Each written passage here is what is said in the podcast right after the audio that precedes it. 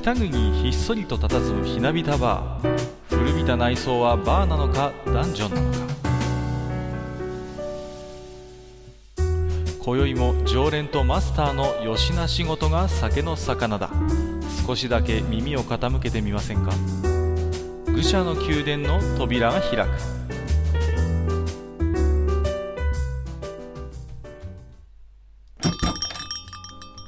ややマスター今日も京都で来ましたよ、はいはい、いらっしゃいませ。なんだか前回からあまり日を分けてないような 印象もありますけれども。そんな気しますね。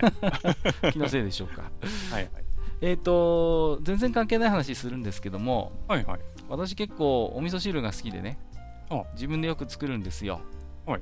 うん。でマスターはお味噌汁とか食べます？飲みます？いや、食べますよ、もちろ。うん。ん、何が好きです、あの身と言いますか具と言いますか。うーんとね、うーんと、まあ、一番ポピュラーなところだとやっぱり豆腐かな。お豆腐いいですね、はいはい。うんうんうんうん。あとはね、結構納豆汁好きです。ああいいですね。納豆汁、結構人によってはええなんていうこともいる方いますけど、僕も結構好きですよ、うんうんはい。うん、引き割り使いますけどもね。う。うん。んあのー私ね、あのちっちゃい頃から、うん。油揚げ入りのお味噌汁が好きでね、ああ、なるほど。うん、自分でもよく作りますし、はい。まあ子供の頃もよく親にせびってねうん。油揚げ入れてなんて言ってね、あのーはい、作ってもらうんですけどあのね、あのーこれ分かる人いるのかな？お夕飯の時に作ってもらうじゃないですか、はい。で余ってるんですよ。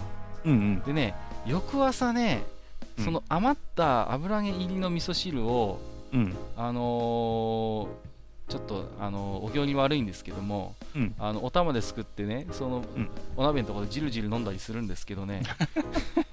妙にクリーミーなんですよね。わかりそうですかうね。ん、なんか妙にね、クリーミーな味わいになるんですよ、あのーうん油揚げ入りの一晩経った味噌汁っていうのがね、うんうん。これがね、なぜなのかっていうのがね、最近なんか、つとに気になるというね、やっぱり油なんですかね。なんか油分なんでしょうね、コクが出るから、それでクリーミーになるのかなっていう気がするんですけど、うん。もう、あのね、その一晩経ったその油揚げ入りのお味噌汁がもうね、本当に好きで、なるほど。もう油揚げ入りの時だけはね、ちょっと多めに作ったりなんかしてね、必ず余るようにするっていうね、うんうん。そんなこともしたりしましたけれどもね、はい。うん、まあ、あのーなんていうんですかね、無理やりテーマに絡ませなきゃいけないなんてプレッシャーを感じずに、ちょっと雑談のようなオープニングをしてますけれども、はいはい。まあ、別にね、皆さんも好きなね、お味噌汁の具なんかがあればね、地域性がもしかしたらあるかもしれませんしね、うんうんうんうんうん、聞いてみたいななんて。私もね、ちょっと変わったところだと、そうですね、セロリ入れたりする時もありますけどね。ええ、セロリですか？うん。そうセロリ、セロリ入れたりしますよ。へーうん、刻んでね。うん、うんあとはね、うん、なんなんだろうな。まあ、キノコ類が好きなんてよく入れますけれどもね。うん、うん、まあ、そんな感じで。えっ、と、あとはまあ、そうですね。名古屋あたりに行くとね、やっぱ、味噌文化っていうんですか、うんううんんあの赤だしのね美味しいお味噌汁飲んであーこれいいなって思うことあるんですけどもうん。なかなかああいう赤味噌ってないですねこっちの方にはね、まあでもあれですよね、まあ、さっきも納豆汁って話ちょっとしましたけど、納豆汁だと結構赤い味噌あ合いますよね。合いますね。合いますね、そうそうそうそう、合います合います。あのあと逆にね、うん。あの人によってはね、まあ、さっきその、あのまあ、味噌汁の具何が好きっていう話でしたけど、うん。逆にその、いや、これは許せないっていうのも、ああそう。あると思いますよ。人によってはね、あると思うんですよね。これはねこだわりある人はこだわりあると思うんで、そうですね。そのあたりももしまあ、えーこういうのはちょっとダメなんだよってのがあればねちょっとまた教えていただきたいななんてことも思います。僕はあの味噌汁に入ってるうん。玉ねぎはあんまり好きじゃないですね。あ本当ですか？僕大好きですよ、玉ねぎはね、こう甘み出るじゃない？甘み出ますね。あれがいいじゃないですか、いや、それがね、あんまりこう、ええうん、好きじゃないな。僕はあれですよ。最近新玉が手に入ることもありまして、うん、2回にね一。遍、二回に一遍は玉ねぎ出てますけうどわ。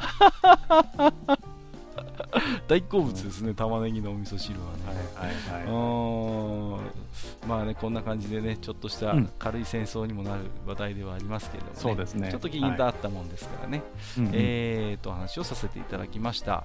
はい。えー、と今日の本編ではですね、えーとこれまでのお放送でえーいただいておりました置き手紙ですね、えーはいはい。またねいっぱいいただいてるんですよ、ありますうね。ん、でこれをねご紹介しながらそれに2人でねコメントなどうん寄せていければなと思っておりますので、そうですね。はい、はい。えーということで本日もよろしくお願いいたします、はいこちらこそ。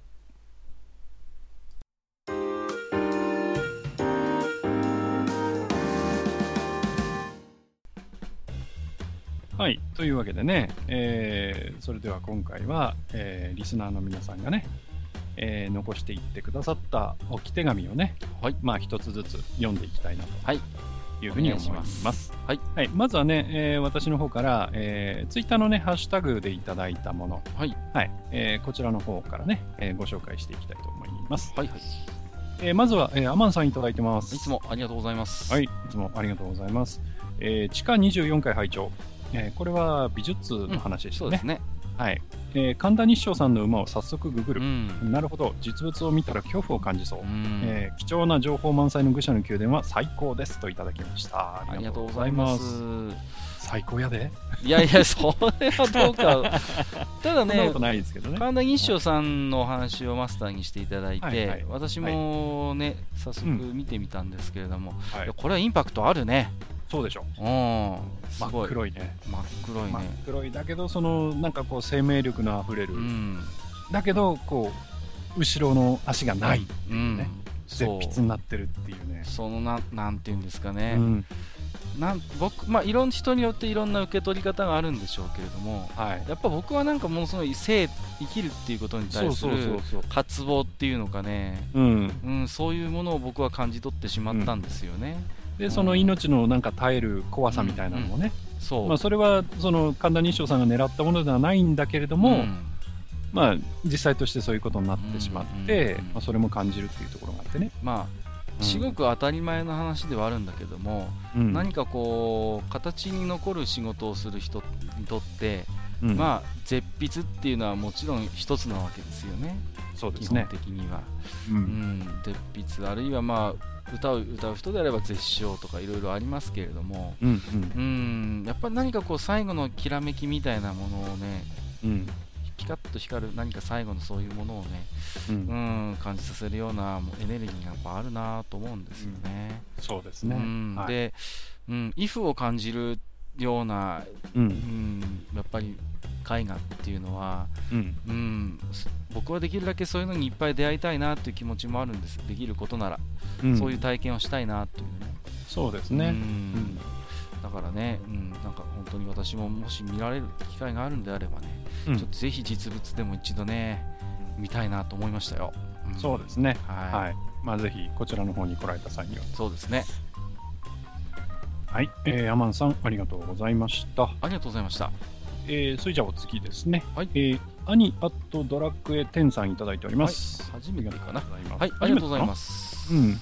えっ、と、ウルティマオンライン会、えー、はじめまして、い MMORPG はドラクエ10が初めてなんですが、うん、いろんな要素が20年くらい前の UO、まあ、ウルティマオンラインから始まってたんですね。えーすごく興味深く拝聴しました。はいえーテレ放題はチャットにハマってた時期なのですごく懐かしい。うんテレホ感想とかやってました。と いただきました。テレホ感想すごいね。すごいですね。うん。あのーやっぱりね、チャットってそのリアルタイムにはい会話ができるっていう。ことがやっぱりそのね、昔はそれこと自体がすごいあうんの新鮮だったし、うん。面白かったんですよね。はいはい。今でこそ、もう今やチャットって言葉がもうそもそもあまり聞かなくなったと言いますか、うん。そうですね。まあね、チャットのようなことはみんな誰もがもう LINE でね、うんうん普通に今やってしまってるわけだけれども、はいはいこの頃はね見ず知らずの人間とチャットをするっていうこと自体がとてもまあある種のスリリングさもあってねうんううんんうん面白かったなとうん思いますけれども、あのードラクエ10で初めて MMORPG に接したっていうことなんですけれどもね、はい。まあ本当にいろいろあれですよあのウルティマオンラインの要素を引き継いでて例えばあのーなんていうんですかえっ、とランプでランプ合成っていうのがあるんですよね。なんかいいアイテムを作ったりするので、うん。うん、でやっぱりそれもね大成功とか失敗とかね普通の成功とかあるんですけどもそういうのも結局やっぱウルティマオンラインから来てるんですよね、うん。ううんうん、やっぱり武器を鍛冶屋で作った時に大成功って時もあれば失敗もあるし、まあ、普通のものできましたっていうのもあるんで、うん。そその辺のなんかギャンブル性みたいなものはやっぱり、うん、ウルティマオンラインを引き継いでるなという印象がありますけれどもね。はい、いやー、マスターはあれですか？あのテレ放題って加入した時期ありますか？いや、僕はね、テレ放題入れてなかったんであら、意外ですね。なんはいか、帰って。で、テレ放題は入れてなくて、昼間とかにチャットしてて、うんうん。えー月の電話代がひどいことになったことがありますけど そうですよね。でね、僕らはね、あのーまあ、ニフティサーブ時代だったんで、はいはい。チャットって言わなかったんですよ。ああ、なるほど。リアルタイムって、うんうんうんうん、うん。まあ、略すと RT なんですけど、はいはいはいはい。よく RT、RT って言ってましたね。ああ、なんかニフティらしいな。はい、で、RT をしながら、うんうんえー、と日曜日、例えばあの昼間のマクロスセブンとかを見ながら、みたいなね。まあ、うん今でいう実況に近いようなことですよね。そうですね、うんはい。そんなこともやったりしてましたね。へえ懐かしいですね。遠藤正信さんとチャットしたのも懐かしいです。すごいですよね。はいそれはちょっと自慢できると思います。はい、えー、兄、あとトラック屋店さん、ありがとうございました。はい、ありがとうございました。はい、じゃあお次行きましょう。はいえー、虹パパ生活さんいただいてます。はい、いつもありがとうございます。ありがとうございます。えー、地下24階到達。うん。えー、自分の初 MMORPG はドラクエ10でした。あ一緒ですね。一緒ですね。はいうん兄兄さんと一緒ですねはいはいはい。はい、未プレイのウルティマオンラインの話ですが、聞いているだけでも面白かったですね。うん。PK があるとやはり緊張感が違いますね。そうそうそうそう。犯罪行為ができても多分、多分自分はできない気がしますといただきました。ありがとうございます。うん。まあ、なかなかね、うん。日本のそういう RPG 文化に PK って、まあ、なかなか馴染まないと言ったら変な話だけれども、まあね。うん。例え、ば、ラグナロクオンラインでも、その、プレイヤー VS プレイヤーっていうのはその、そういう専用の場があったりしたじゃないですか。はいはい。すね。あるじゃないですか。うん。だからそういう決められた中でうん。やってもいいよっていうのはあるんだけれども、うん。うん。もうもう、なんていうんですか、もう全体としてそういう行為ができますよっていうのが、うん。なかなかね、あのー日本にはない。んですけれども、そのウルティマオンラインっていうのは基本的にそのもうサーバー単位で決まってますから、うん。そのサーバーだったらいつでも PK に打ち狙われるリスクはあるとかね、うんうん、そういうことになるんですよね。はい、まあ、あのラグナロクの場合はね、あの PK、直接の PK はフィールドではできないんだけれども、うん、まあ、MPK なんて言って、はいはいはい。モン。スターをけしかけることで、うんうん、間接的に PK をするっていうのがあってね、ありましたね。あうんそれが結構その迷惑行為として、うんまあ、やってる輩がいたりとかう、んうんうん。それが問題視されたりとか。う、ん、うん。そのつもりがないんだけど MPK になっちゃったとか、はいはいはい、結果としてね。うん、まあ、ラグナロクはね、結構そういう意味でその、まあ、うん。なんていうかな、そのマナーっていうものについてね、うんうんうん結構みんながガーガーガーガー言ってたっていそううゲームでもありますね。今はどうなってるかちょっとわかんないですけど。まあ、あの実はそのモンスターを連れてくるっていうあの PK 行為も実はやっぱり、あのウルティマオンラインにもあるんですよね。うん、でしょうあのね。テイムっていう、あの状態があるんです要は飼いならしてるモンスターを、うん状態で集団に連れてきてそこでテイムを解除するっていうね野放しにさせてしまうっていうことがやっぱりウルティマオンラインでもできちゃうので、うんうんまあもしかしたらラグナロクオンラインでそういうことを働いた人間はあるいは、あるいはウルティマオンラインからヒントを得てやってるのかもしれませんけれどもね。まあ、一時期、その、まあ、ラグナロクでね、まあ、うん。ちょっと話が脱線しますけど、え有名な、その、まあ、PK というか、うん。その、まあ、迷惑行為とか詐欺行為を働くプレイヤーがいたんですよね。はいはいはい。で、ホームページまで持って結構な活動してたんですけど、はその彼はね、どっか別な RPG から確か越してきた組だったはずですね。あまあ、やっぱり UO ではなかったかもしれないけど、うんもうその頃は結構他にもね、エバークエストとかいろんな。あの、オンラインゲームはもうあったんで、なるほどね。うんただまあ、それもね、遡っていけば、うんまあ、全てはウルティマに。そうそう、すべてはウルティマオンラインにつながるということなんですよ。うんはい。まあ、またね、あのーえー自堕落祭さんのねそうですね。MMO は3回シリーやズの予定だそうですので、次回は多分ラグナロクオンラインの話もしてくださるんじゃないですかね。まあ、あのリスナーの皆さんもね、もしあの MMO 関係のね、あの思い出話等あればはい。寄せていただければね、あのまたそちらの方でご紹介できるかなと思います。はい、よろしくお願いします。はい、ニジパパ生活さん、ありがとうございましたあ。りがとうございました。えーお次ですね、えー、ジンさんいただいてまはい、いす。つもありがとうございます。はいありがとうございます。えー、愚者の宮殿地下24回を拝聴しました、はい。えー今回スペシャルウィークとっても楽しく聞かせていただきました。スペシャルウィークだったのか、えーうちはドラクエ10を少しだけ遊んでました。すごい、ですね、皆さんドラクエ10なんだね。ね。多いですね。うん。ウルティマオンラインのお話を聞いてすげえ面白そうだなって思いました、うん。たくさんのスキルがあり奥が深くめっちゃ楽しそううんといただきました、あのー、ね、ありがとうございます。まあ、画面を見るとね、ドン引きっていう人もいるかなというね。画面はね、パッとしないですよまあね、パッとしないですね。うん。正直、その、なんていうんですか、あの、キャラクターがディフォルメされてるわけでもないし、うん。まあ正直デザインも、まあいかにも向こうの、ね、うん。あの RPG だなというテイストなんですけれども、そうですね。うん。はい。まあでもね、なんていうんですかね、それでもやっぱりああいう独特の雰囲気がありますしね、うんうん、あのーあんまりこう画面見てびっくりしない、今でももちろん遊べますんで、うんうん。まあなんかね、話の種に少しやってみるのも面白いかもしれませんけれどもね。そうですね。うん、うん、意外とシシステム自体はものすごいシンプルなんで、うん。最近の,、ね、あの MMORPG と比べると本当にあのシンプルですからね。あの、うん。ステータスも3つしかないですし、ううんんうん。ステータスとスキルしかないですから、うんうんうん、意外と最初の敷居こそ高いですけど慣れてしまうとね、あの面白いと思いますよ。うん、あと今、まあれですよ。あの優うんしいですよ、あとあの新規に。ああのなるほどね。そうそう、もう相当プレイヤーが抜けたんで、うん。あの入ってくれる人はもう誰でも歓迎みたいな雰囲気がありますからね、今ね。なるほどなるほど。はい。まあね、あのー日本でね、うん。その、まあ、要は UO に代わるね、うん。なんかその、えー面白いオンラインゲームができればいいなっていうのは常々思っていたんですが、そうですね。うん。まあ、それがね、ドラクエがどの程度なのかっていうのはちょっと正直、自分でやってないんでわからないですけど、はいはいはい。まあただねあとオンラインに関してはね、こうん。う、他国の後ろを走ってるっていう現状なんでね、結局、ラグナロクオンラインにしたって、ね、うんえっと、ガンホーですよね。そうです。うんあれはもともと作ったのはグラビティっていう韓国の会社ああ、そうだそうだ。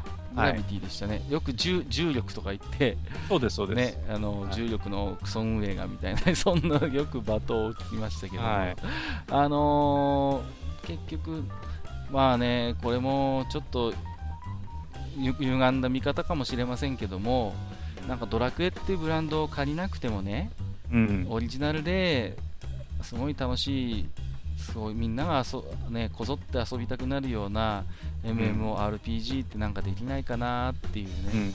悲しいから日本ではいい意味でも悪い意味でも名作 RPG のレガシーがありますんでね。そうですね。うんうんただ最近ね、ちょっとこのレガシーに頼りすぎてないかいっていううん。気は個人的にします。まあ、今年は特にドラクエ30周年でね、うん、いろんなドラクエ絡みのゲームが出ること自体は全くうん。あの腐す意図はないんだけれども、はい。うん、でもね、うんなんだかそれにしてもやっぱりこうブランドに随分こう頼るようなタイトルも、うん、なんか富に多いような気がちょっとしちゃいますね。そうですね。う。うんまあ、ドラクエが、まあ、うん、国内でね、初期にその RPG として、まあ、広まってしまったこと、それからファイナルファンタジーとかが続いてしまったことが、私、良かったのか悪悪かったのかっていうのがね、うん、正直今となっては分からない。そうですね。で、ううん。ん、あとはやっぱりその日本人の特性というか、うん。そのまあ、例えばモラルとかルールとか、マナーとかそういうものに関するある意味厳しさとかっていうのが日本人にはあるので、そういう面でなかなか MMO 流行りづらい、まあ、例えばその MMO の中で自由な行動がしづらい。っていうところはちょっとあるのかもしれないんだけど、うん。うんうんなんかね面白い MMO ができたらいいなとはずっと思ってるんですけどね。そうなんですよね。うん、なんかね、いろいろとそんなこともちょっともう思ったりもしましたけれどもね、まあもちろんね、ね。あのーそういうゲームをエンジョイして遊んでる方に対して何かうんぬんってことは全くないんですけども、それはないですね。ねはい。私もどうしてもやっぱり自分がやっぱゲームを作る立場になること、なんかね、まあ半分やっかみ半分なのかもしれませんけれども、うん。やっぱり、うん、日本って本当につくづくこういうブランド強いなというね、うん。そういう印象は持ってたりします。ね。はい、楽しいゲームがしたいです。そうですね。はい。はい、えー、ジンさんありがとうございました。ありがとうございいました。えーと、お次ですね。えーと、厄年さんいただいてます。はい、ありがとうございまはい、す。ありがとうございます。えー、愚者級23回拝聴、いえー中2、まさに中2の頃、うん厨房の中2ですね。はい、えーの美術の授業の時にルドンについて取り上げられ、へーうん絵を見てビビッときた思い出、うんうんえーその後、高校時代に地元にルドンの展覧会が来ることを知り美術館に行ったなそうですね。そして今では上京して大学で美術史を学んでます。あそうなんですか。あらますごいです。すごいですね。この人の場合は完全にルドンで人生がうん、変わったというか、そうですね。うん転換点になったというか。うん、確かあのルドンのことをご紹介いただいたのが、えー、と富安健一郎さんだったと記憶してるんですけども、はいはい。まあ、あの方もプロのコンセプトアーティストの方ですから、うん。なある種、なんていうんですかね、そういうあのクロート好みって言ったら変な話かもしれませんけれどもね、うん、ある種のやっぱインパクトがあることは確かに事実ですしね。うん。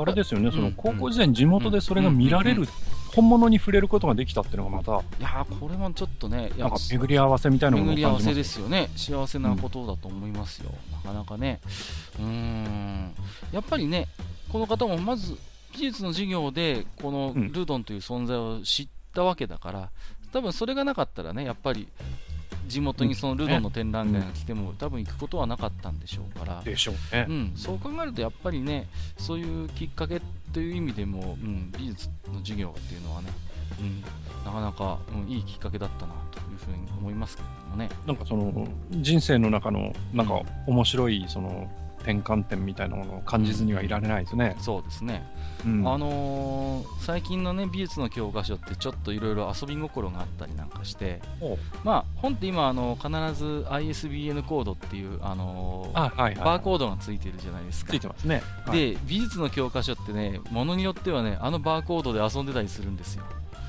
バーコード。ドがね波の形になってて上をイルカがポンって飛んでたりとかね、そうそうバーコードを下をブワーって伸ばして下が鉛筆になってますとかね。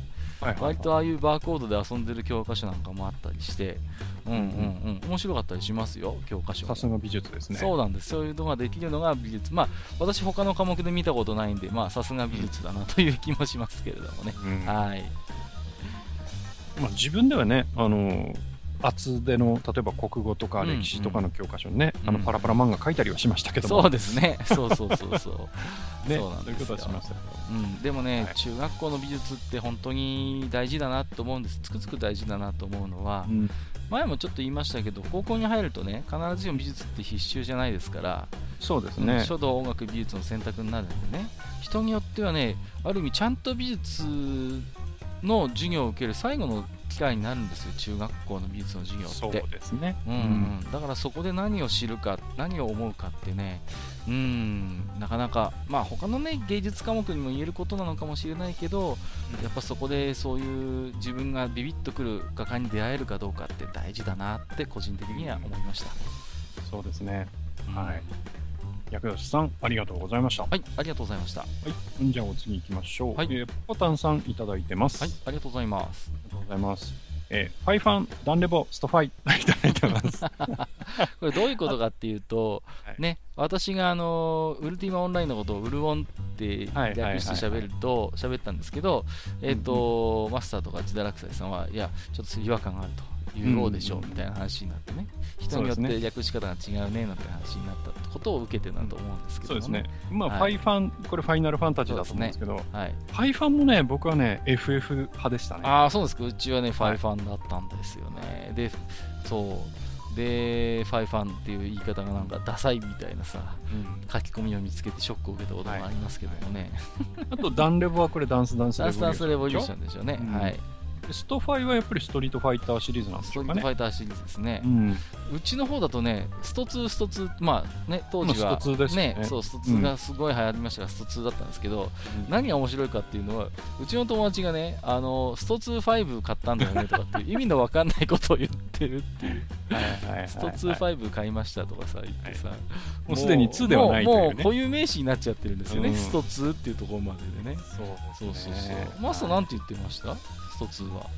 スト2はね、うんまあ、スト2って最後にはスト2になったんだけど、うんその前はね、ファイター2、ファイター2っていうフ、ァイター2。うん、フ かっこいいですね。なんか戦闘機の名前みたいですね。ァイター2、ファイター2って言って仲間内では。はいはい、はいうんただまあ、いつの間にかスト2になっちゃいましたけどね。うんうんうん。うんなんかね、ありますよね。そうですそうです。そんなのがありますね。はい、あと、えっ、と、ポコタンさんね、他にもいただいていて、はい。えっ、と、24回聞き始めました。あ、これ聞き始めなんですね。はい。えー焦点ってキーワードから落語界も掘り掘り下げるなんて、サブカルだけじゃなくて、カルチャー全般詳しいお二人といただいてまして、いやいやいや、全然そんなことはないですよね。そんなことないですよね。うんうんうんはい、で、えーその後ですね、はいえー24回踏破、えーゲームマスターのお話、楽しみにお待ちしてますといただきました。これ、ジダラクサイさんがコメント入れてましてね、はいはい。気合い入れて準備しますっていうことで、もうやる気満々なんで、はい、あのー多分そのうち語ってくださると思いますので、ですね。まあ、はいこれはね、前々からポコタンさんからリクエストいただいてましたんで、うんうんうんぜひ機会をね、作ってやりたいと思ってますよ。そうですね。はい。はい。まあ、僕が楽できる回であれば大歓迎 またそんなことを言って、はい。えー、ポコタンさん、ありがとうございました。ありがとうございました。えーと、次ですね。えー、黒柳小鉄さんいただいてます。はい、いつもありがとうございます。はい、ありがとうございます。えー地下24回拝聴、えー RO、ラグナルクオンラインを昔やりましたが、うんえー勧めてくれた後輩に街のすぐ南でポリンとかを借り続けてくださいと言われ、あまりの途方もなさに心折れました。それはね、ちょっっと、いや、えー毎月の利用料のこともあり、すぐにやめてしまいましたが、あの先に何があったのか、MMO 第2弾楽しみにしています。といただきました。まあ、あのポリンっていうのは、まああのこの世界でいう、ね、スライム的な、まあ、そうですね、しうん。一番初級のモンスターですね。うんうんうん。まあねな、なんていうんですかね、これもせっかく MMORPG を始めたなら、うんなんかこうね、普通の RPG みたいに雑魚敵をとりあえず借り始めて経験値を貯めるっていう、それ以外のことなんかとりあえずしたくなりますよね、なんかね。うん、そうなんですよ。うんうんでね、まあ、あのラグナロクに関しては、また回を設けるんで、はいはい、そうですね。ここであんまり喋りませんけど、うんうんまあ、ただね、ラグナロクっていうゲーム自体は、結構その、なんていうかな、レベルアップをするっていうこと自体が、うん一つその、えー目的というかうん、うんうんうん、その、こう遊びになってる部分が正直あるのでね。そうですね。うん。うんなんていうんですか、うん、やっぱりキうんャラクターの成長に伴ってつける職業も増えていきますし、はいはい。やれることも増えてきますからね。うん、そうですね。もちろん強くなっていくしね。そうですね。うんうんうんうんまあ、あのジダラクサイさんはマスターが余すところなく、えーラグナルクオンラインの素晴らしさを語ってくれるでしょうとコメントしてもらってますので、この回はらしかったら今もやってますよね。はいこの回はでもマスター休めないと思いますよ。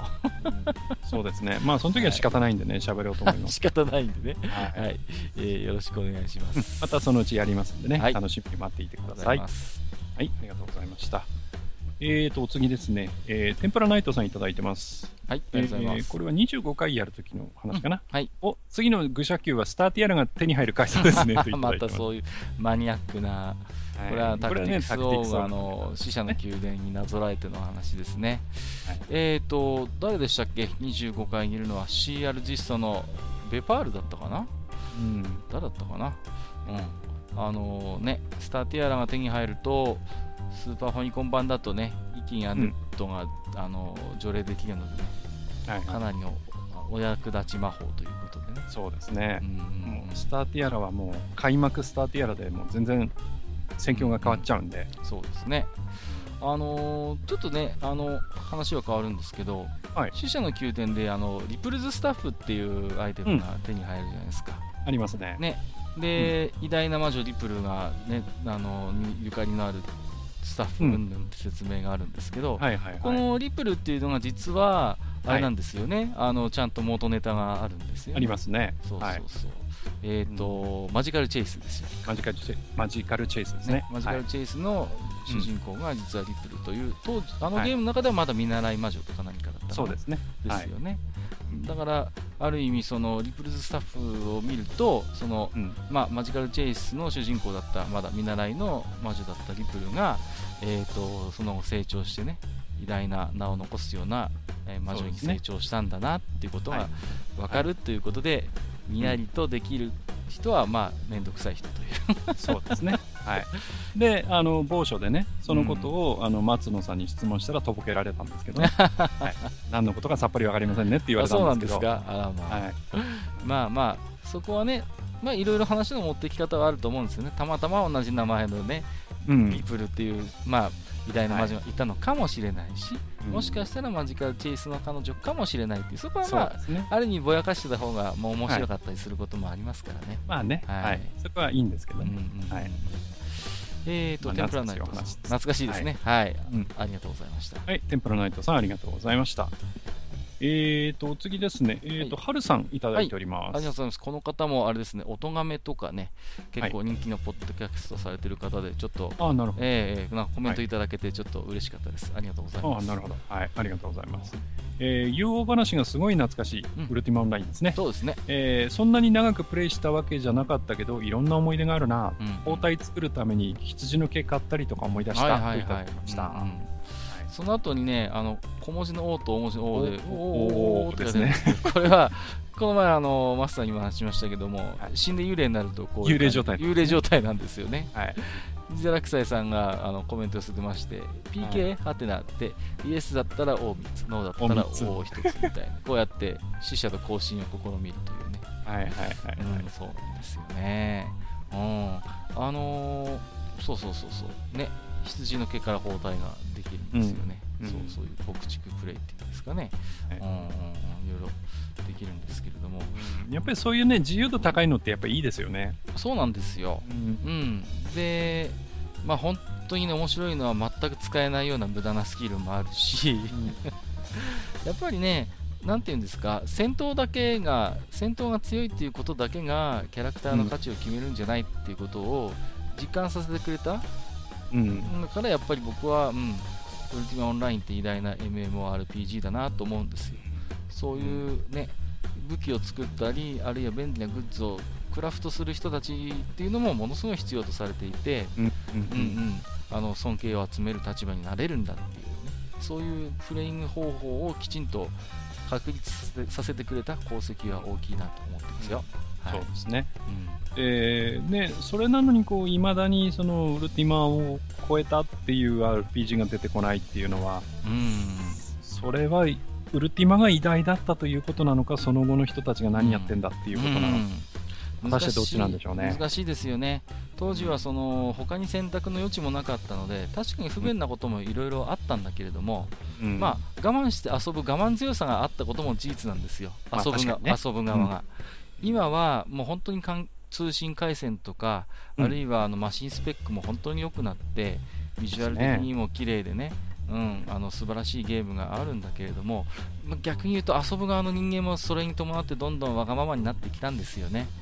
うん、で何かあればすぐ運営にのどうにかしろっていうね、うん。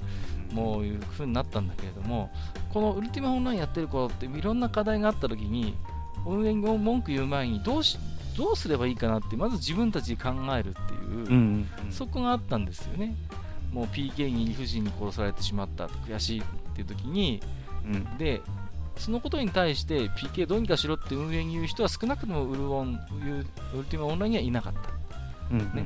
あのそういう時はこんなことがあったんだよねって話をして、いや実うん。そうしてる時は実はこういうね、プレイヤーキラーキラーの掲示板があるから、そこに報告しておくといいことがあるよとか、あるいはちょっとじゃあ僕が一緒に用心棒代わりに行ってあげるよみたいな感じで、プレイの中でそういう解決を見出していくっていう、まあ、空気があったんで、はい。それがまあね、あのーいろいろ面倒くさくもあり、でも面白かったということなんですよね。うん。は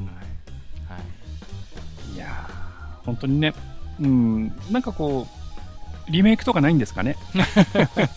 変な言い方ですいや、でもね、今、ウルティマオンラインの画面開くとね、うん。よく戻ってきたねみたいな、そういう画面が出るんですよ。うん。ね、よくね、この冒険の場によく戻ってきてくださいましたみたいな感じで書いてあって、昔うん。プレイングしてた人間としては割とうるっとくるような演出がああ、なるほど。う。ん、でもあの割とね地味なゲーム画面自体はそんなに変わってないという、ね、変わってないんだ。まあ逆に言うとめちゃくちゃ軽いですけどねゲームそれがいいのかな？うん、うん。なんか下手に知らない方がいいのかもしれないですけれどもね、はい、はい。さあ、この先ね、まあ、RPG が、特にオンラインのね、RPG がどうなっていくのかっていうのはね、うんえおじさんたちも、まあね、草場の陰から見ていたいなと思います。そうそんな勝手に死なないでくださいよ、えーありがとうございました、はい、はるさんありはいがとうございました。ありがとうございえっ、と、それから、骨っこライダーさんいただいておりま。はい。お初ですかね。ですね、はいありがとうございます。えー悩んだ結果、PS ビータ買ってしまった。おえーそれもタクティクスオーガをやるためだけに。お愚者の宮殿で楽しそうなオーガ話を聞いてたら、どうにもやりたくって仕方ない。おで、いろいろ調べてたら、ヤフオクでランスロットのオルゴール出てるといただきました。なんかの検証で出てたんですよね。プレステかセガサターン版だったかな、なんかのイベントでね。うん、しかし、ね、タクティックスオーガをやるためだけに PS ビートを買ってしまったということで、はいちょっと我々責任重大じゃないですか、これ。そうですねねやっぱりこうなると、机にさんに何かいただかないと。ね、ちょっといよいよもってこのプロモーションがきちんと成果を出しているということがですねはい証明されてしまったわけでございますのでそうです机にさん何かください。はい、まあでもねビータはいろいろね、あの他にも面白いゲームソフトがあそうですね。りますんではい。まあ、あのオーガに飽きたらぜひぜひうゲームを買っていただいて、そうですね。あとはまあねタクティクスオーガのやっぱり感想もぜひ聞きたいですね、そうですね。うん。うん。うんはい。その辺の話もちょっと今後またまたあのお手紙いただければ嬉しいなと思いますよ、はい。はい。ね、これからもごひいきによろしくお願いいたします。ありがとうございましたはい、えーと、それからお次なんですけど、これ、はいペイタンさん？これですね、あの、テイシンさんが解明されてらっしゃるみたいですよ。あ、そうなんですか？うんうん、最初何か僕もどうだったかなと思ったんですけど、はい。2通目の萩和さんいじりを見て間違いなく本人だと思いました。うんですよね。はい。はい。というわけで、テイタンさんからいただいておはい、ありがとうご。ざいます。えー MMORPG 前から気にはなってましたが、うん。なかなか環境もなく素通りしてました。うん、うん。えー非現実の世界ファンタジーの中で過ごす疑似体験、うん。えーウルティマは細部まで本当にすごいゲームですね、うんうんうん。PK ペナルティーキックしか知らない僕が入りこ入り込もうものなら全てを奪われ逃げ出すでしょうね。えーそれからもう一つですね、はい。えーまるで現実のように店を開け客と会話する。うん。いろいろなやり方があって冒険ばかりじゃないところがすごい、うん。えー仮想現実の中なら僕がファンですとあ僕がファンですと羽生さんに近づうんうんうんき PK を起こしてうん。羽生さんのアイドルコレクションを奪うことも可能なんだ、うんうん。多分何倍もの反撃でやられるんでだろうけど。そして、うん。えーロマサガ2挫折に懲りずダウンロードしてしまったということでタクティクスは梅野は梅野ははい、ここにも一人、そうですね。ね、我々の、あのー言葉巧みにね、はい。えー騙さあ騙されてじゃない、あの、は ね、えっ、と、買っていただいて、乗せられてね。乗せられてね、はい。えーありがとうございます。ぜひぜひはい。遊うんん楽しんでで、みてください。していただければと思いますけれども、まあ、ね。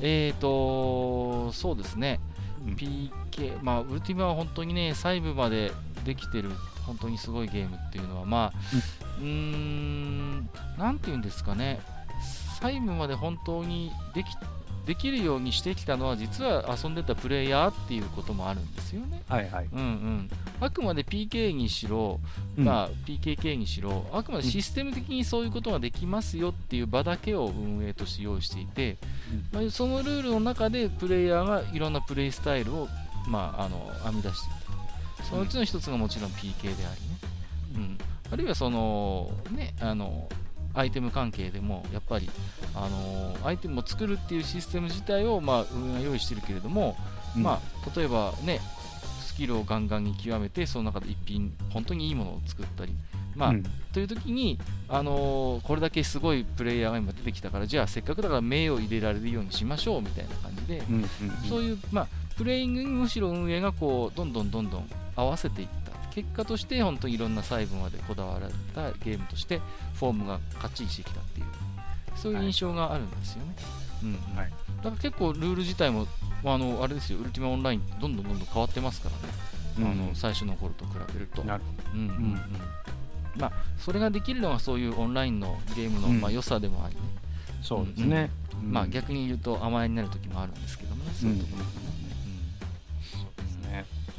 いや、ぜひね、あのーまあ、あのーまあ、ぜひっていうとちょっと言い過ぎかな。あの、うん何か触れる機会があればね、あの、うん MMO にも触れていただいて、うんそうですね。まあ、はいどういうものなのかっていうのをね、知ってもらうのもいいかなと思います。そうですね。まあ、はい嫌な思いすることもありますけどねう。ん、まあ、それも含めての MMORPG の楽しみと思ってしまうのがいいかなと、個人的には思いますけどね。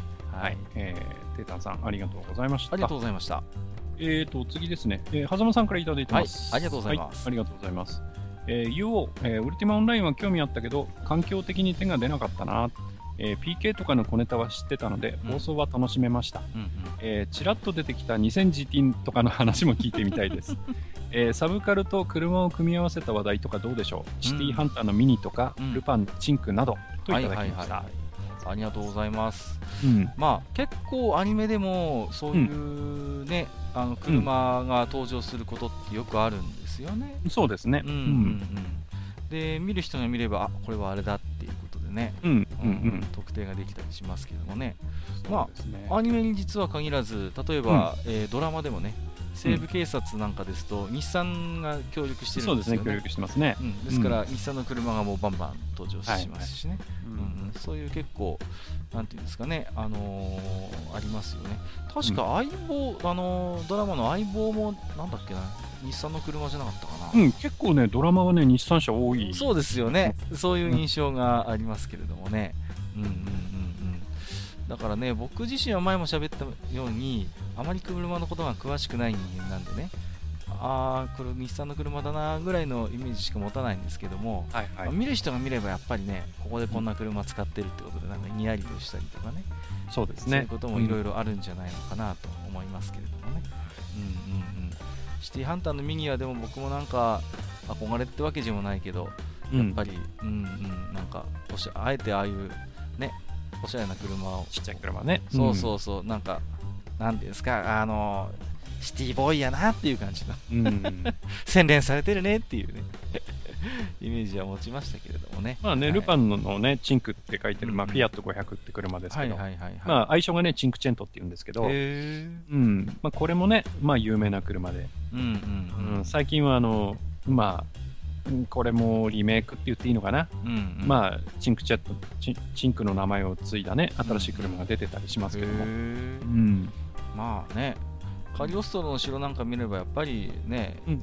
宮崎監督の趣味が前面に出てるね。感じも、あの方も相当車も好きな方ですようん。ね、有名なまあ、よくね、チンクとか、まあ、あとは、ドゥーセボとか、うんうん、ミニとか、その辺っていうのは結構出てくることが多いのでね、うんうんうんまあ、また何かに機会でね、そそうですね、ぜひぜひ。取り上げてみたいなと思いうん、ますけど、この時はあれですよ、私、あいつしか打てませんから、うん。あのマスターに頑張っていただくしかないですこのよ。時はね、ちょっと下調べを結構たくさんしなきゃいけないと思うんでね。そうですね、ぜひぜひ、うん。まあ、すぐにはできないかも分かりませんが、ちょっといずれはということでね、はい。はい。えー楽しみにしていただければと思います。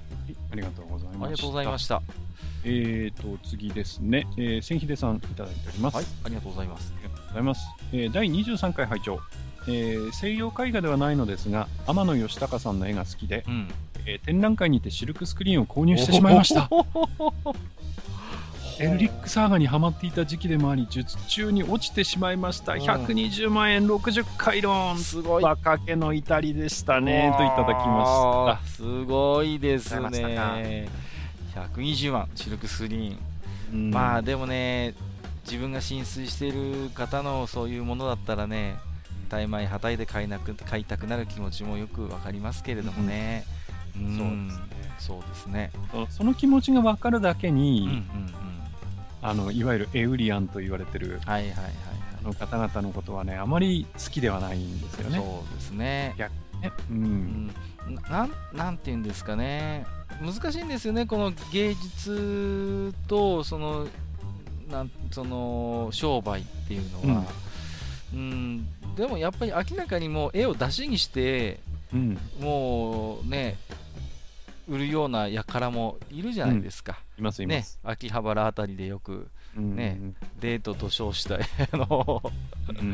でラッセンの絵を売りつけるみたいなね、はいはいああいうのは全くその海外に対するリスペクトを感じさせませんし、うん、やっぱり、なんていうんですかね、あの僕も一回ね、声かけられたことあるんですよね、はい投資目的で絵を買いませんかって言われて、ああ、あるね、そういうのうんねこ。の作家さんは今有名じゃないけれども、必ず10年後にはもうめちゃくちゃメジャーになって、今の値段では決して手に入らないものになりますから、投資でいかがでしょうみたいな風に、言葉巧みにね、はいはいはい。そうそう誘ってきて、とりあえずあの無料の展覧会来てくださいみたいなね。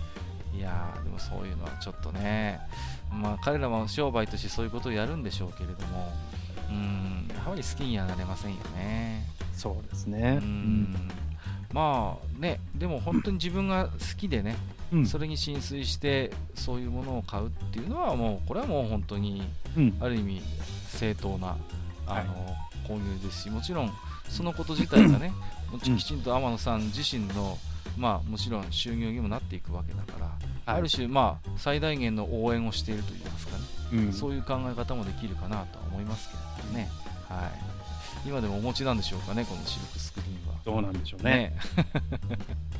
まあね、原画を手に入れたいってなれば120万じゃとってもじゃないいけど、かないですよね。手に入らないでしょうしね。まあ、その辺が難しいところですね。難しいところですよね。うん。うん。千秀さん、ありがとうござはいいまし、た。ありがとうございました。えーっと、ツイッターはここまでかな？そうですね、うんえーここからは Gmail になりますので、ここからは私の方から紹介したいと思いますよ。はいえーと、ハンサムジャックさんいただきました。い初めてでしょうかね。ですかね。えありがとうございます。ありがとうございます。えーと、地下24回、ウルティマオンライン拝聴しました。懐かしいです。うんえー自分の UO の思い出は始めて間もない頃初心者がみんな必ず入る洞窟で和気あいあいと頑張っていたところ上級者がテイムした、まあ、飼いならした状態ですね、うんえードラゴンを連れてきてそのまま放置 出たそ しばらく後テイムが切れたドラゴンさんが無双を始めて地獄絵図になったことぐらいでしょうか。これあるんだよね。オンラインの無限の可能性を感じました。いい表現ですね、えーうん最近のオンラインはそういう工夫次第の遊び部分がなくなってしまったなと思います。あちょうど今私やマスターが喋ってたところですね。そうですね。えーこうすればこんなことができるよではなく、えーこう遊びなさい次はこうしなさいとなってしまったかなと思います、うん。ということで。うーんこれはでもねハンサムジャックさんまさにおっしゃる通りだなと我々はい2人も、そうですね。ううんん。なんかやっぱ丁寧すぎるのも考えものと言いますかね。うん。うんななんていうか、まあ、ウルティマオンラインは本当にチュートラチュートリアルらしいチュートリアルが何もなくて世界にポンと放り出されましてね、最初の頃はね、うん、その後ちょっと簡単なチュートリアルができたんですけども、うん。もうとにかく試行錯誤ですよ。もうね、あの死んで覚えるっていうのが RPG でもあるんだなって僕そこで初めて気づきましたからね、アクションゲームだけじゃねえんだと思って死にゲーっていうのは。ね。うん。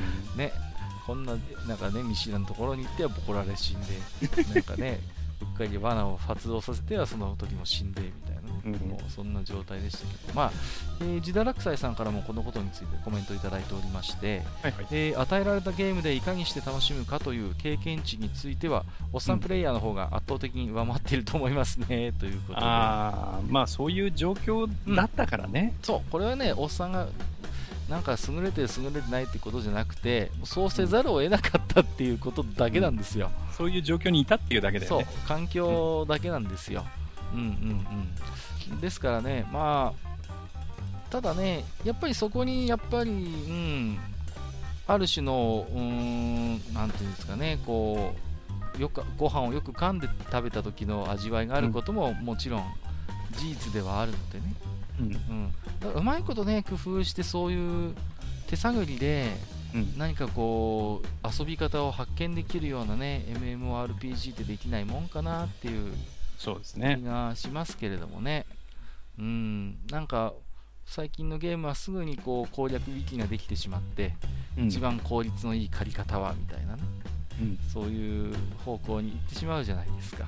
うんうん。あれって、まあね、でも自分もね、意志が弱いからね、見ちゃうかなっていう気もするから、あんまり強くは言えないんだけれども、うん、なんかね、そういうのを情報をあえてシャットアウトしてね、うん。試行錯誤して時には失敗しながら時には効率の悪い方法でもなんかこう身につけていくっていうのはまた一つの、ね、楽しみ方のスタイルとしてあるかなとは思いますけれどそうですね。うんうんうん。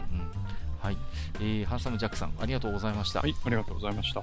えー本日最後のお便りになりますね、はいはい。えー、聖子さんいただいております。いつもありがとうございます。ありがとうございます。えー、カッカさん、萩和さん、ジダラクサイさん、こんばんは。えー前回ゲストのジダラクサイさん、ウルティマオンラインのお話、とても楽しく聞かせていただきました。えーメインのお二人とはまた違ったタイプの熱の入った喋り口を聞いていると、まるで自分の好きなものを熱心に進めてくれる友達がそこにいるかのようでした。これからもいろいろなお話楽しみにしています。えーさて、子供の頃流行ったおもちゃということで思い出したのがゴキブリバンバンです。見た目はまさにゴキブリホイホイそのものでその中からゴキブリの絵が描かれたビックリマンカード大のカードがランダムなタイミングで飛び出てきます。そのカードを付属している吸盤付きの棒で素早く取っていく最大4人まで参加できる対戦型ゲームです、えうんうん。両親と姉と私の4人で当時は毎日のように夕食後に遊んだものでした。我が家は古い木造家屋だったためハエたたきでのゴキブリ退治は日常茶飯事でしたリアルのゴキブリ退治だけに飽き足らず。遊びでも一心不乱にゴキブリを退治する。冷静に思い返すとあの頃の我が家は何かに疲れていたのかもしれません。あと謎のグッズについて一つ。私も含め多くの子供が熱中したミニ四駆ではなくそれをコントロールする棒の方です。ありましたね。漫画「ダッシュ四駆郎」で主人公たちはレースコースを飛び出しありとあらゆるフィールドでミニ四駆を走らせますが直進しかできないミニ四駆を左右にコントロールするために使っていたのがアイスホッケーのスティックのような棒でした。名前も分からずおもちゃにも売っていない謎の棒。欲しい気持ちは募るばかりでした。結局その棒を入手することはできず私は親戚のおじさんからもらった5番アイアンで 愛機ホライゾンをガンガン小突きながらこのメタル感と重量感はむしろ本家の謎の棒よりハイグレードなのだと自分に言い聞かせていました。それではお二人からどんなおもちゃのお話が出るか今回も楽しみにしていますといただきました。ありがとうございます。ありがとうございます。謎のスティックね。ありましたね。これさでも僕も真似したことはあるんですよ、はい。あのでも右四駆のスピードに追いつけなくてうーん。いつも外でそれやろうとすると暴走して、あのうん。どっかの塀にあの右四駆がぶつかって大破みたいなね。うん。だからねすごいなと思ってあの5番アイアンって結構重いですからね。ですね。それでねホライゾンガンガン小突きながらね操作してたっていうからすごいなと思ってね、うん。うん、マスターミニ四駆って持ってました？いや僕はねやっぱり世代が外れてるんあですよね。そうですよね。若干あれですもんね、僕らよりも下なんで。下ですか。ら私の頃がちょうどドンピシャですから、はい。うんうんうんうん。そうそうそう。まっすぐしか走らせられませんからね。そう。あれよね。でも漫画はね考えたと思うんですよ。基本的にまっすぐしか走らせられないこのマシンでね。いかにしてドラマティックな漫画にしようかって時にうん。ああいうフリーのなんかフィールドをねこうスティックを使って操作するっていうことを多分思いついたんでしょうけれどもうん。まあ実際にこれをね試してねあのー愛機を大破中破させた子供たちはね数知れずだと思いますよ私は、確かに、うん。本当になかなか罪深いシステムかなと思う。で僕はあれですからねあの勢い余って2階でミニ四駆走らせててそのまんま2階のあのベランダからダイブさせたこともありますから そう下で妹が遊んでて、はいはい。なんか2階から2階のベランダからなんか車がビヨーンって飛んできたよとかって言って。まああのもうあのあれです。あのメインエンジンうんしか使い回せませんでした、あとはもう何もつもう何の部品も取れないっていうね、はいはい。 junk of junk になりましたけどもね。まあゴキブリバンバンっていうゲームはね僕ね遊んだ記憶ありますね、あそうですか。ありますありますこれ。うんうん。ランダムでピョンって出てくるんですねそのカードがね、はいはい。それをみんなでビタってこうね。ピタッと通る。取るっていうね。うん。そうそうそうそう。でもまあ大変あのお食事中の方いたら申し訳ないんですけど私もね結構リアルでそういう ゴキブリ叩きの経験はありましたんでね。なるほど。うんそうそうそう。何もこのゲームで遊ばなくたってリアルでできんじゃんって確かにね。そうそうそうそう。そんな気はしましたけどもね、うん。まあ、やっぱり、あのおっしゃる通り何かに疲れてたんじゃないかな私も何かにねもしかしたらそうかもしれませんね。うん。いやあのー、ですね。そしてジダラクサイさんのねトークについてもコメントいただいてますけどもね、はいはい、まあでも我々の中では一番なんかこう熱く喋るタイプなんじゃないのかなっていう。そうかもしれませんね、うん、気もしますけれどもね、はい、僕はこんな調子ですしね、まあマスターは常にマイペースですし、はい、まあ私もそんなにまあどうですかね。うんうん。あのー、自堕落斎さんほど熱を帯びて喋ってるという雰囲気でもないんですけれどもね、はい。まあ、面倒くさいおっさんだっていうのは共通ですけど。ああそういうことですよね。はい、はいえー、ということで、えー、聖子さん、はい、ありがとうございました。はい、ありがとうございました。いつもあの読みやすい文章をいただいてまして、ありがとうございます。うん、ね。はい。はい、えー、ということで、えーと、今回はね、えーと、うん、置き手紙会ということで、皆様からの、えーと、お便りをご紹介させていただきました。はい、えー、お便り寄せていただいた皆様、ありがとうございました。はい、ありがとうございました。これからもごひいきによろしくお願いします。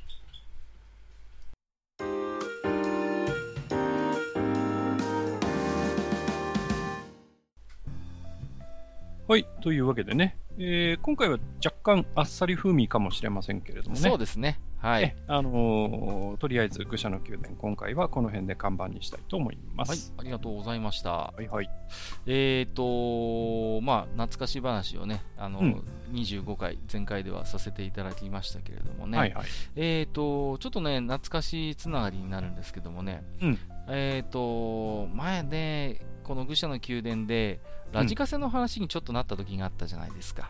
コブラヘッドですね。そうそうそう、コブラヘッドの話が出た時に、はいはい、あのー、このラジカセでもね、少し語れるんじゃないかなと思ってるんですよ。はいはい。うん。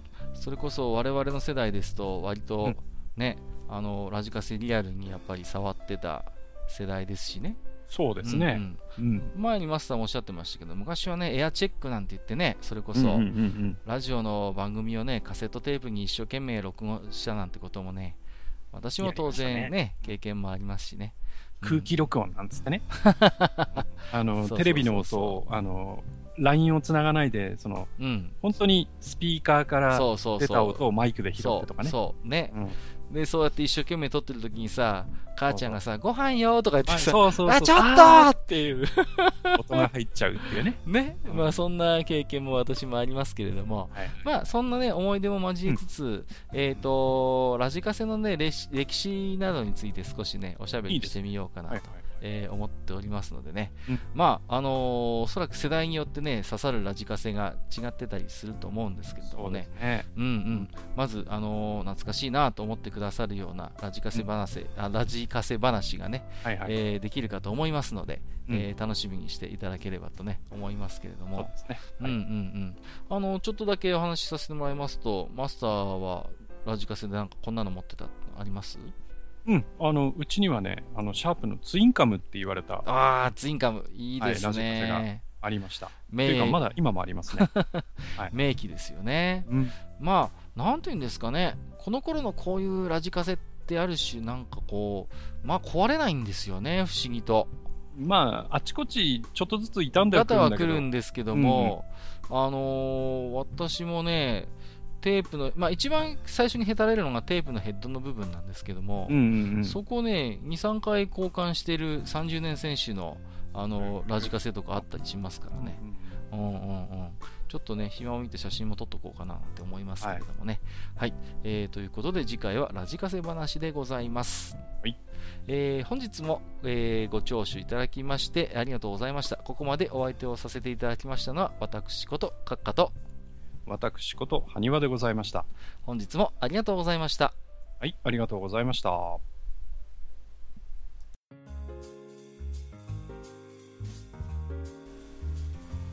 おっさん2人でお送りしているトークラジオ愚者の宮殿では皆さんからのメッセージを募集しておりますメッセージはブログのお便り投稿フォームのほか番組メールアドレスおよび番組ツイッターにてお受けしています番組メールアドレスはフールパレスアットマーク Gmail.com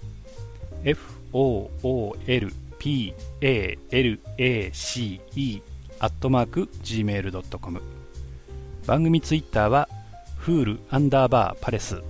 FOOL アンダーバー PALACE となっております。皆さんからのお便りお待ちしております。